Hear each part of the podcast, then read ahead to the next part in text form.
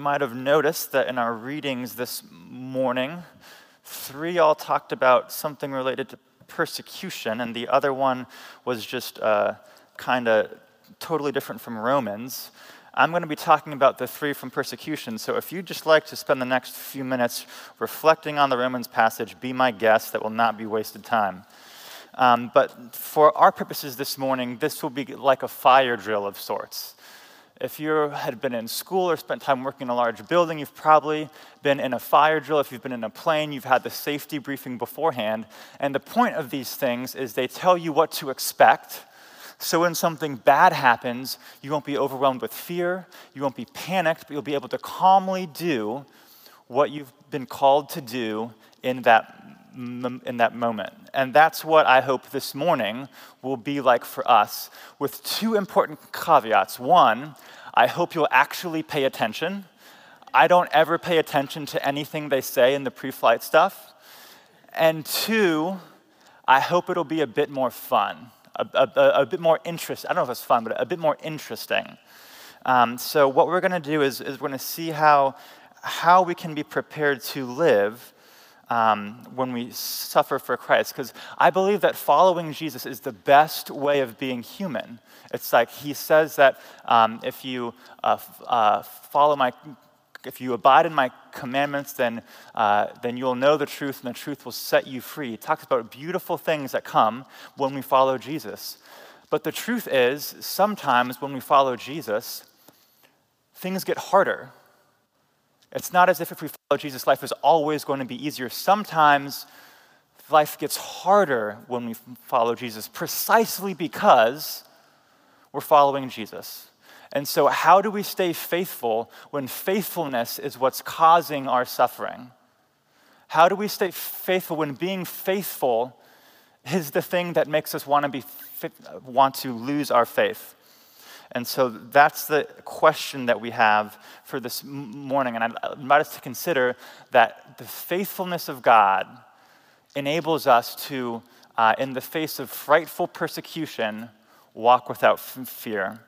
Because of God's faithfulness, we can face frightful persecution without fear. And I'm going to invite us to consider this by first looking at the picture that Jesus paints of, of persecution, the frightful picture that Jesus paints, and then looking at the, the practical ways and principles that enable us to be faithful in the face of suffering. And so, first, a frightful picture of suffering. Um, as we, have talked about in past weeks, in this part of Matthew, uh, Jesus is talking about how the kingdom of God expands. And so he's sent out the disciples, told them what to do, and in this part of the passage, he's giving them instructions as to how about as to how they'll go about that. And as the pa- passage goes on, we can tell it shifts from specific instructions to their circumstances to more general things that apply to just more than what they're doing right there. So, so, that's what's happening in the gospel passage. Jesus is preparing his disciples to be sent out. And in it, we see the nature of, perse- of Christian persecution. What does that look like? Well, Jesus says, I'm sending you out as sheep in the midst of wolves. And you don't have to be a Bible scholar to know that doesn't sound good. I also know not, not, even a tenth of much about animal husbandry as Father James does, but I know that if you have a sheep in the midst of a pack of wolves, it's probably not going to end well, right? And so th- this is a frightful picture indeed. But we might want to ask, ask ourselves, like, what, who are these wolves?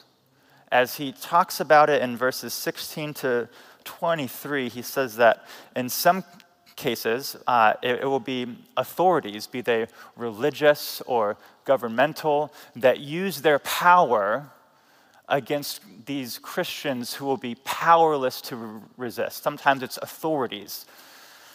But other times it's more sinister and more scary, either. As, as you go down to verse 21 and 22, the wolves are people that we know, family members, friends who uh, betray these Christians. And that's much more f- frightening. Like, we can easily imagine, and like, okay, perhaps there are big bad authorities who are out to get some, some folks, right? But it's harder if people we know and care for use our trust against us. That's, that, that's much more challenging. That's much harder to swallow. But, but that is the picture that Jesus paints. And just as a caveat, I want to say that this is the like worst case scenario that uh, uh, our authorities, the people, our intimate associates turn against us up to the point of us possibly dying. He says that some people will be led unto death. And so that's the worst case scenario of what Christian persecution might look like. But that begs the question of why are these people being persecuted in the first place? So if, if we look at this passage, two different times Jesus says, He says, for my name's sake. And this is a really important thing for us to keep in mind. What is essentially happening is these people are suffering for Jesus. The hostilities that people have towards God are being extended towards these people precisely because they're reflecting the character of Jesus. They're experiencing suffering not because they're being jerks, but because they're embodying the character and message of, of Jesus. Christian persecution is when Christians suffer for embodying the message and the character of Christ. It's not just a personal vendetta or political vendetta that people have uh, uh, against you. And, and that's a really important for us to remember because it's easy for us to, if we have people attack us in any kind of way, want to fight back, right? Like, want to, if they hit me, I'm going to hit them harder. But that isn't what, Jesus says. He says, I'm sending you out as sheep amongst wolves, so be wise as serpents and innocent as doves. For innocent as doves, it means we're going to be gentle. It means we're going to be blameless. It means that if people are going to hate us, it's not because we're doing hateful things, it's because they hate the gospel of Jesus Christ. And just because we're innocent as doves does not mean we're naive. He says, be wise as serpents. But it does mean that it does challenge the assumptions that, that, that we have. Like, First Peter is the book that's probably best to read in the New Testament if you want to look at what does it look like to suffer well as a Christian. And at least four times by my count, he says, look, it doesn't do any good if you suffer for doing wrong. There's no honor in that be, before God. If you're suffering for being a jerk, if you're suffering because you attacked other people, because you lashed out, that's not Christian su- suffering. He even goes as, as far as to say, when you are reviled, do not revile in return. He makes that very explicit. And so, the essence of what this means as being sent out as sheep is this. Essentially, Jesus is saying, as you go out as a sheep among wolves, don't become a wolf yourself as you're being sent out as a sheep among wolves, don't become a wolf yourself. For, for us as Christians, the ends can never justify the, the means. If we think, oh, but, but, but if I fight back, if I get back at them, if I undermine the, these people in these unchristian ways, it's going to further the cause of Christ. The truth is, we cannot achieve Christian ends with unchristian means. As Jesus says, What benefit is there if you gain the whole world yet lose your soul? If we are working for the cause of Christ but not doing it in the manner of Christ, the suffering that we endure is not for Christ's sake. And so that's a picture of what Christian persecution looks like. It comes because we're reflecting the character of, of Jesus not from personal vendettas that people have against us. And, um, and it can be bad. It, it can uh, mean betrayal by friends and family. It, it can mean trouble with authorities, and it can even result in death. And if you're like me at this point, like there's a cause for pause. Like, before I go on to the other stuff, I have to stop. Because as I'm reflecting on these things th- th- this week, it's like there's an elephant in the room here. These things that Jesus is describing are utterly foreign in my life. I don't know if that's true of y'all, but the, the suffering that Jesus is talking about do not fit in how I understand my life, which is odd because, like, Jesus seems to expect that suffering will come in verse 24 and 25. And this is when it starts to transition to not just specific to him sending out these 12 disciples. This is where it starts to transition into this is just generally true for everyone. And he says this He says, A disciple is not above his teacher, nor a servant above his master. It is enough for the disciple to be like his teacher, and the servant like his master. If they have called the master of the house Beelzebul, how much more will they malign those of his household? He says, Look, if you're going to follow me, if you're going to be like me, and they are maligning and scorning and attacking me, don't be surprised when you be maligned and scorned and attacked. But the fact of the matter is, as the president of Gordon Conwell, the seminary that I, I went to, said, that the, the, the modern West is the only time in the history of the church without a sustained period of persecution.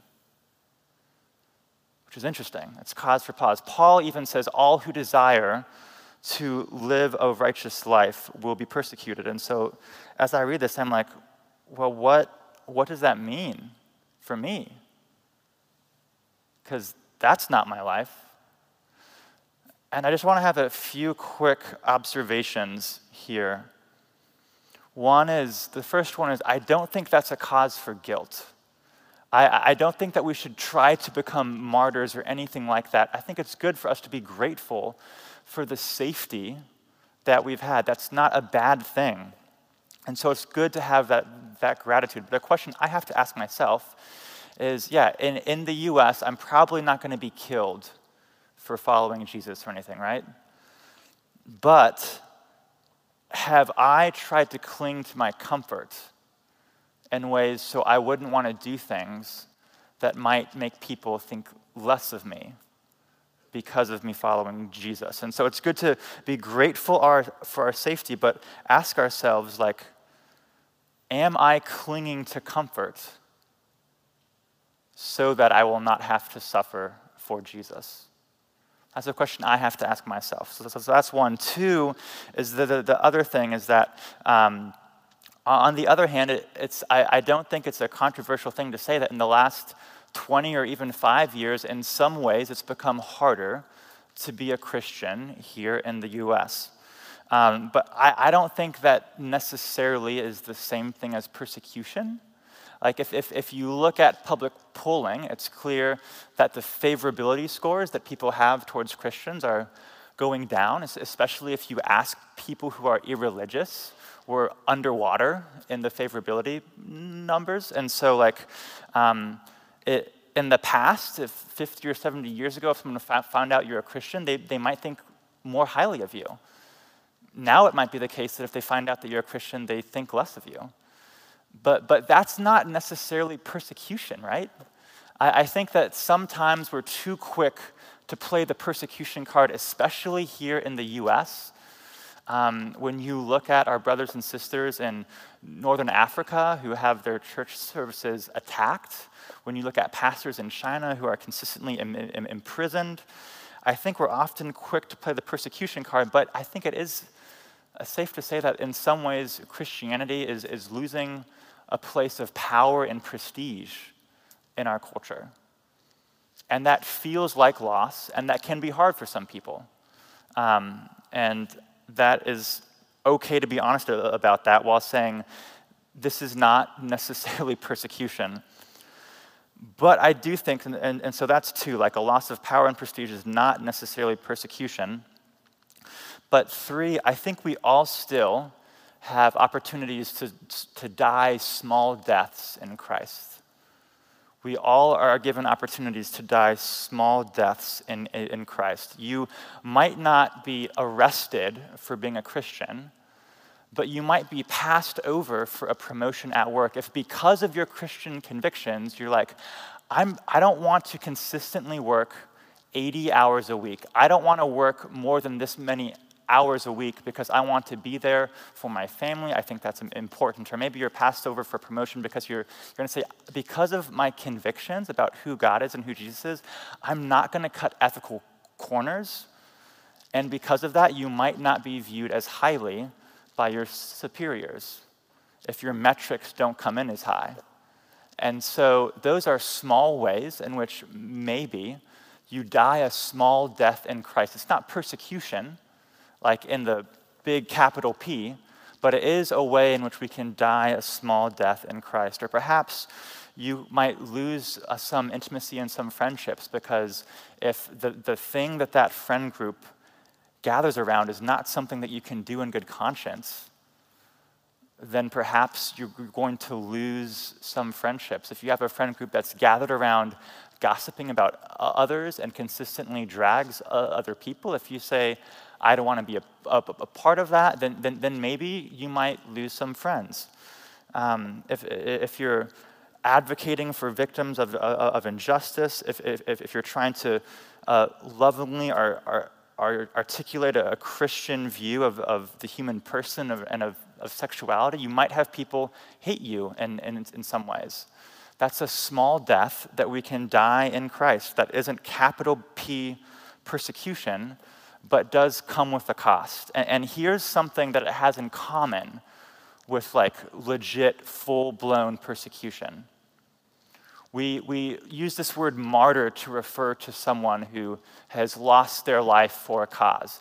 And the etymology of that word, it's actually the, the, the same word that, that you see here in, in, in, eight, in verse 18 that means to bear witness.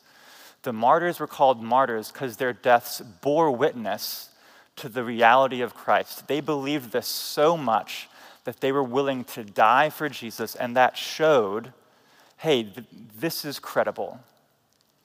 And so we might not lose our lives for following Jesus, but as we die these small deaths, we're not martyrs, but we're still, in the same way as martyrs, we're testifying to the reality of Jesus. We're testifying to the fact that there is something more than this world that we are living for, and it's okay if people don't like us. It's okay if we lose money. It's okay if we lose re- reputation and power because we believe in the one who gives us all the approval that we need, because we believe in the one who is truly all powerful, because we believe in the one who will vindicate us. So it's okay if we take L's right now in, this life. Um, and so we can still die small deaths in Christ. But maybe even those things are hard to do. Maybe it's like, I'm not worried about if I'll be able to die for Jesus because I know I won't be able to do those small things. So, how can we die small deaths for Jesus? I think that Jesus gives us two principles here in the second half of our gospel reading, and I'm going to go over them just real quick. They're essentially this God sees and God cares everything that we do for, for, for Jesus is not going to be forgotten by God. Like, if I know there are countless things that my parents have done for me that I have no idea how much they've sacrificed to love and care for me. But there is nothing that we can ever do for God that He will overlook. Jesus says that what will be hidden, our hidden acts of devotion for Jesus, will be made known at the last day. And that if we are ashamed before others, He will honor us. He sees us and He cares for us. He cares for us more than the sparrows. He's going to take care of us. And so we don't have to worry about everything that's happening.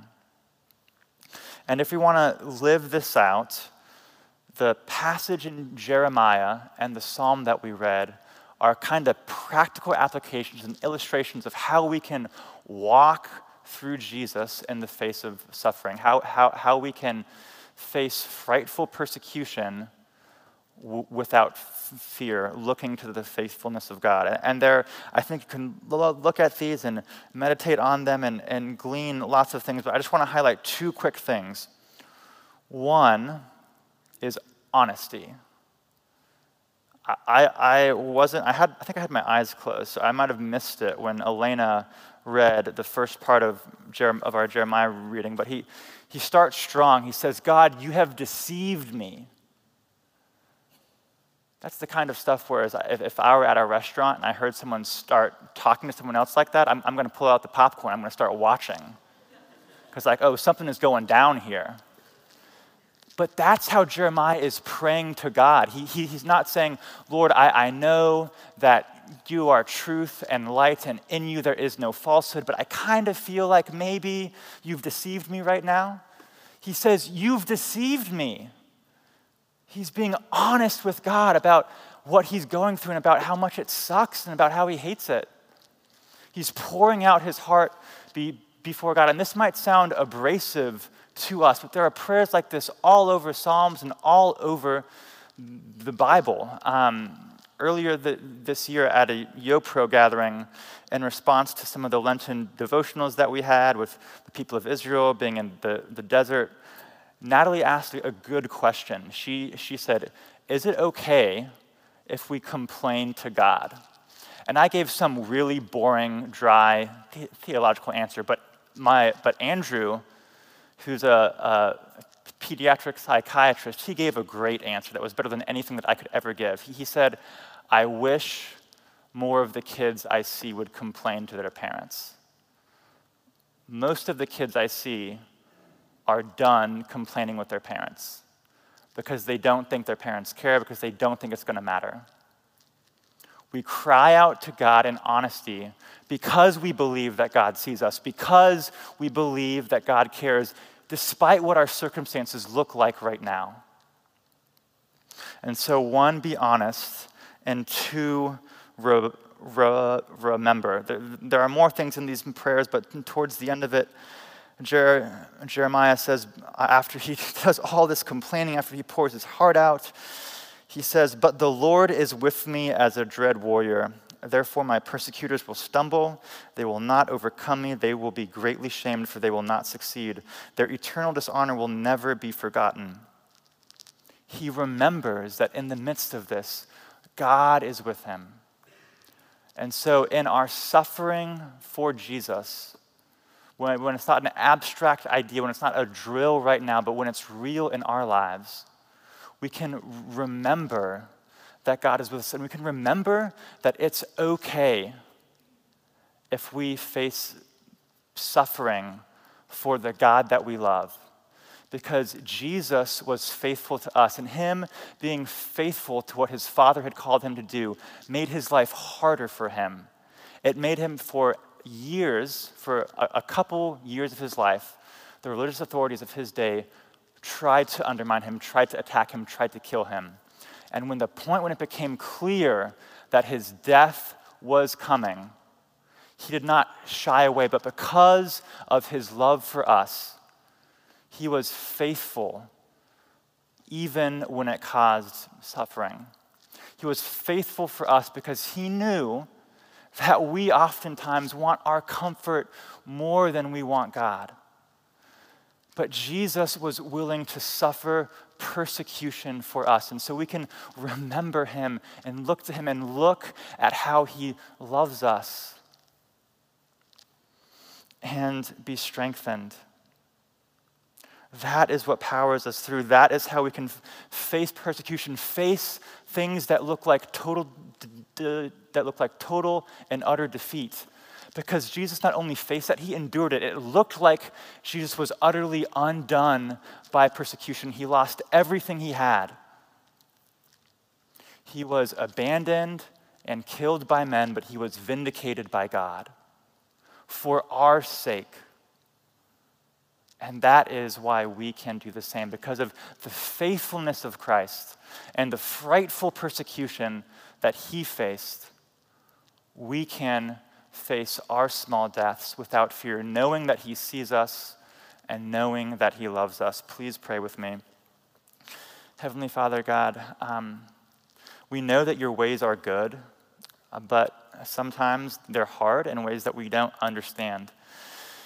And so, God, give us um, the, the boldness in those times to um, be honest and pour our hearts out before you, trusting that you see us and that you care us and that you care for us, looking to you, Jesus, who loved us enough to suffer for us. And God, if, if we are clinging to our comforts in ways that um, we don't want to suffer for you in any way, God, please um, search our hearts by your Spirit, Lord, that we might see um, the ways in which we are clinging to our comfort. Jesus, we thank you that you loved us more than your comforts. Amen.